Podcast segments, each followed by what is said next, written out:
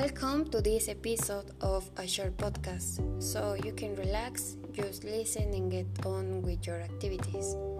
The topic is about series and he's called interactive. I don't really spend a lot of time watching series unless it catches my attention, and the first impression is good. I must admit that sometimes it's so interesting that I literally am digging to see another chapter.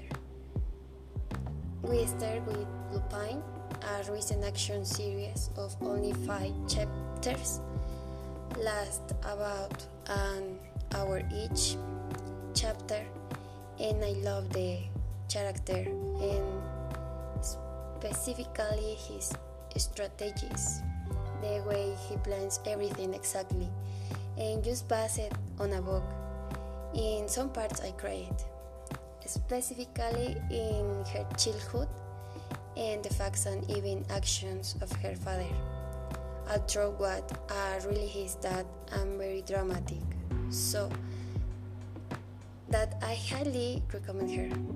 They will want the second part. and they will wait for it.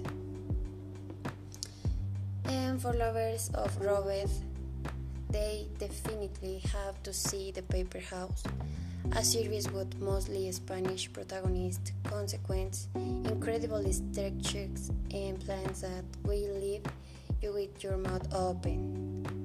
It's for a season, but it's working. There will be characters that you hate, that you like. You go a lot of in the series. It's really cool. One last series is Elite, a series for teenagers, students with all kinds of problems, mothers, and the country is who you last spent.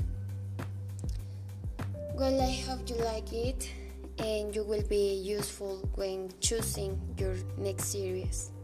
Until next night and next time. See you.